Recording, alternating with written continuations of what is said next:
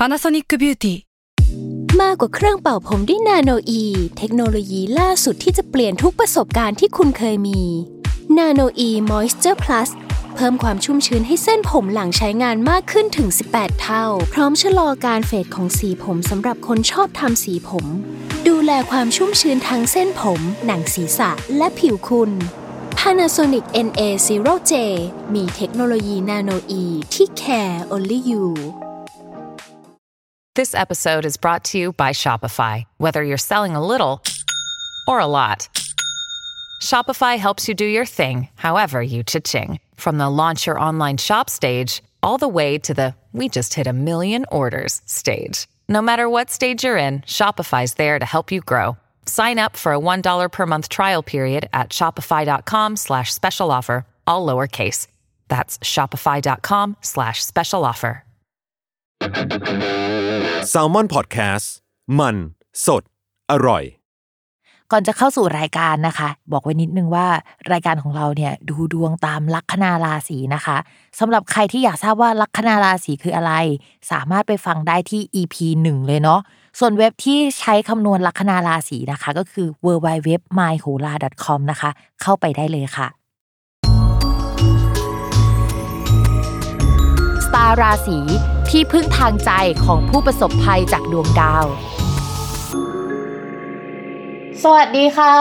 ยินดีต้อนรับเข้าสู่รายการสตาร์ราศีที่พึ่งทางใจของผู้ประสบภัยจากดวงดาวค่ะสำหรับวันนี้นะคะก็เป็น EP ที่ 30 แล้ว แล้วก็เป็น EP แรกเลยนะคะ ที่เรามา work from home นะ เป็นการอัดจากซูมครั้งแรก ซึ่งพิมพ์ตื่นเต้นมาก สาเหตุที่ตื่นเต้นเนี่ยเพราะว่าบรรยากาศมันไม่ใช่ห้องอัด คิดว่าบรรยากาศเวลามันเปลี่ยนไปอะ่ะมันจะทำให้สไตล์การพูดเราอาจจะเปลี่ยนไปด้วย เรามาเข้าเรื่องดวงดาวกันดีกว่านะคะสำหรับสัปดาห์นี้นะคะ มีดาวย้ายทั้งหมด2 ดวงด้วยกันค่ะทุกคนก็คือดาวเกตุดาวเกตุเนี่ยจะเป็นดาวที่เหมือนกับว่าไปกด ulti ให้กับชีวิตเรา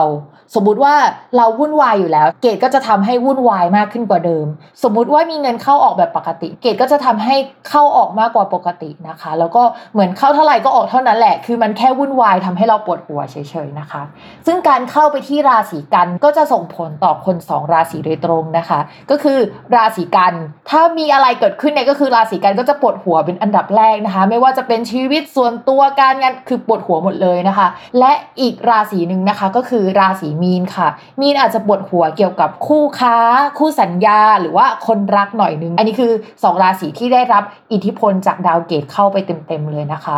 สำหรับใครที่มีความคิดที่อยากจะไปวัดอยู่ก็เข้าสายมูหรืออยู่ๆก็เข้าวงการแฟชั่นแบบงงๆ อะไรที่มันสุดขั้วแบบนี้นะคะ ก็จะเป็นไปได้ในช่วงนี้เช่นเดียวกัน เพราะว่าดาวเกตุเนี่ยก็ทำปฏิกิยาแบบนั้นเหมือนกันนะคะ คือถ้าไม่เข้าวัดไปเลยก็จะเป็นแฟชั่นจ๋าไปเลยนะคะ หรืออาจจะแบบแต่งตัวสวยๆไปวัด งงไหมอะไรแบบนี้นะคะ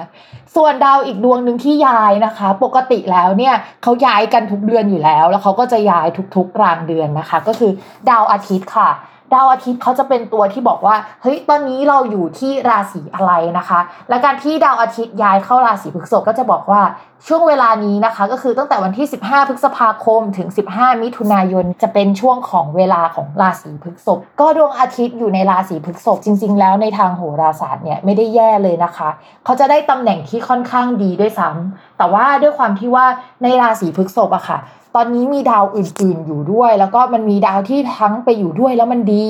และไปอยู่ด้วยแล้วมันก็ไม่ค่อยดีสักเท่าไหร่นะคะ วิธีการอ่านเนี่ยมันจะปีรุงตุงนางนิดนึงสำหรับสัปดาห์นี้เนาะดวงอาทิตย์เนี่ยย้ายเข้าไปสู่ราศีพฤษภก็จะไปเจอกับราหูนะคะ เวลาเราฟังว่าพระอาทิตย์กับราหูมาเจอกันมันเหมือนกับว่าพระอาทิตย์แสงสว่างมาเจอกับความมืดอะ่ะเหมือนเป็นปฏิกิยาที่มันไม่ค่อยดีสักเท่าไหร่นึกออกไหม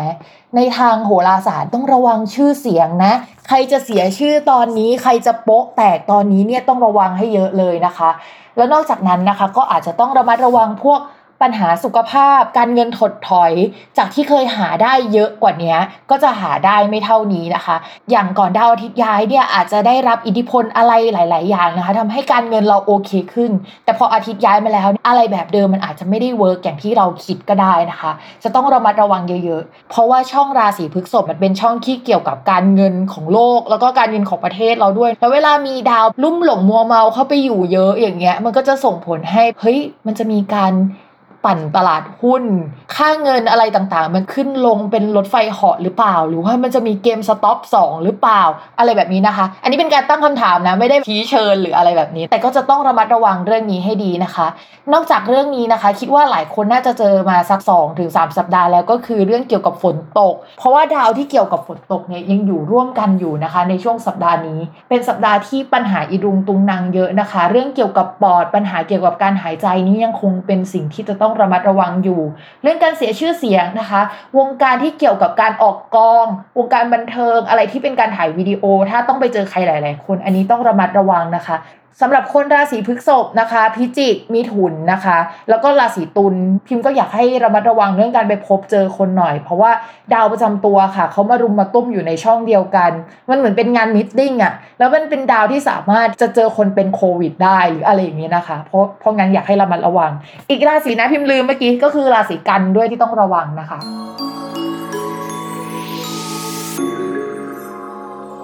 ลัคนาราศีมังกรนะคะสำหรับชาวมังกรในช่วงประมาณสัปดาห์นี้เนี่ยเรื่องที่จะเกิดขึ้นเยอะๆเนี่ยน่าจะเป็นเรื่องเกี่ยวกับลูกน้อง คนที่ทำงานด้วยนะคะ คนที่อาศัยอยู่ด้วยกันแบบนี้ก็ได้เนาะหรือว่า ถ้าเราทำแฟนเพจอย่างเงี้ย คนในแฟนเพจของเราเนี่ยก็อาจจะทะเลาะกันได้เป็นแบบนั้นได้เช่นเดียวกันนะคะ ช่วงนี้พิมพ์ก็มองว่าถ้าทำธุรกิจส่วนตัวหรือทำธุรกิจของตัวเอง รายจ่ายอาจจะจ่ายไปเกี่ยวกับลูกน้อง หรือว่าเอาไปเลี้ยงลูกน้องจนหมด หรือว่าไปจ่ายในสิ่งที่สำคัญจนเงินมันไม่ได้เหลือมาให้เราอะค่ะ แล้วก็ปัญหานี้นะคะ น่าจะยังอยู่ไปอีกสักพักใหญ่เป็นเดือนเลย ชาวราศีมังกรจะต้องอดทนค่อนข้างมากนะคะ จริง ๆ ก่อนหน้านี้พิมพ์อ่านว่าชาวราศีมังกรจะดีใช่ไหมซึ่งมันดีจากการได้เงินสักก้อนหรือว่าได้ทรัพยากรบางอย่างมาแล้ว แต่ว่าอันนี้นะคะเป็นจังหวะจรที่ดาวอื่นๆมาทำอิทธิพล แล้วก็มันก็ต้องเอฟเฟกในช่วงนี้เช่นเดียวกัน ถ้าสมมติว่าแต่ก่อนไม่ได้มีลูกน้องเยอะใช่ไหมคะสัปดาห์นี้พอเราเอาลูกน้องเข้ามาเยอะกว่าเดิม ก็ทำให้เรามีปัญหาเยอะกว่าเดิมได้นะคะ ต่อให้เป็นการ work from home หรือจ้างฟรีแลนซ์ปัญหาเรื่องเกี่ยวกับการจ่ายเงินเขาจะค่อนข้างเยอะอยู่นะคะ เกือบขาดทุนแล้วนะคะสำหรับชาวราศีมังกรถ้าทำธุรกิจส่วนตัวนะคะ แต่ว่าถ้าทำงานประจำก็มองว่าปัญหามันไปเยอะเกี่ยวกับคนนั่นแหละ มันก็ไม่ได้น่ากลัวขนาดนั้นนะคะ ยังไม่ได้มีดวงว่าจะตกงานในช่วงนี้นะคะ เพราะฉะนั้นชาวราศีมังกรอย่าเพิ่งไปกลัว แต่ว่าสักอีกประมาณเดือนกว่าๆต้องระมัดระวังปัญหาเรื่องการงานนะคะสำหรับคนมังกร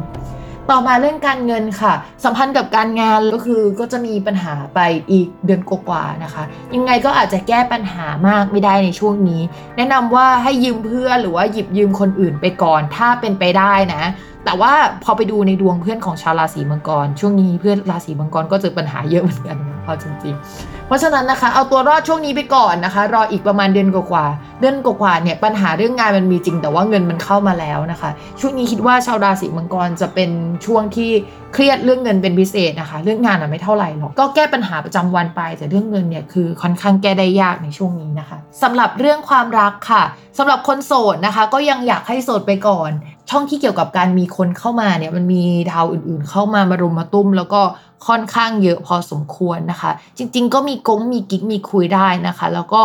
ชอบกันได้แหละ แต่ว่ามันก็ไม่ใช่ดาวที่ทำให้แบบคบกันขนาดนั้นนะคะ ช่วงนี้จะคบใครหลายคนมันก็ขึ้นนะคะ ว่าคบได้ ระวังโป๊แตกนิดนึงนะคะสำหรับใครที่คบใครหลายคน ต่อมาค่ะ คนมีแฟนนะคะ อย่ามีกิ๊กนะคะ ไม่งั้นโดนจับได้นะคะ คนราศีมังกรในช่วงนี้นะคะ เคลียร์ตัวเองก่อนวันที่ 15 นะคะ วันที่ 15 แล้วเคลียร์ไม่ทันแล้วนะคะ ต้องระวังจริง ๆ ค่ะ ส่วนคนที่มั่นใจเลยว่าฉันไม่มีกิ๊กแน่นอนนะคะ ก็ช่วงนี้นะคะ ระวังว่าคนจะมาสนใจทั้งตัวเรา แล้วก็ฝั่งคนรักของเราเยอะหน่อยนะคะ เราอาจจะแบบมีเสน่ห์เป็นคนหน้าตาดี เป็นคนมีอารมณ์ขันอะไรแบบนี้เธอ เพราะฉะนั้นนะคะก็ระวังหน่อยนะคะ ส่วนความสัมพันธ์ต่อกันระหว่างชาวมังกรกับคนรัก พิมพ์บอกเลยว่ามันเป็นปีที่ต้องระวังในทุกมิติ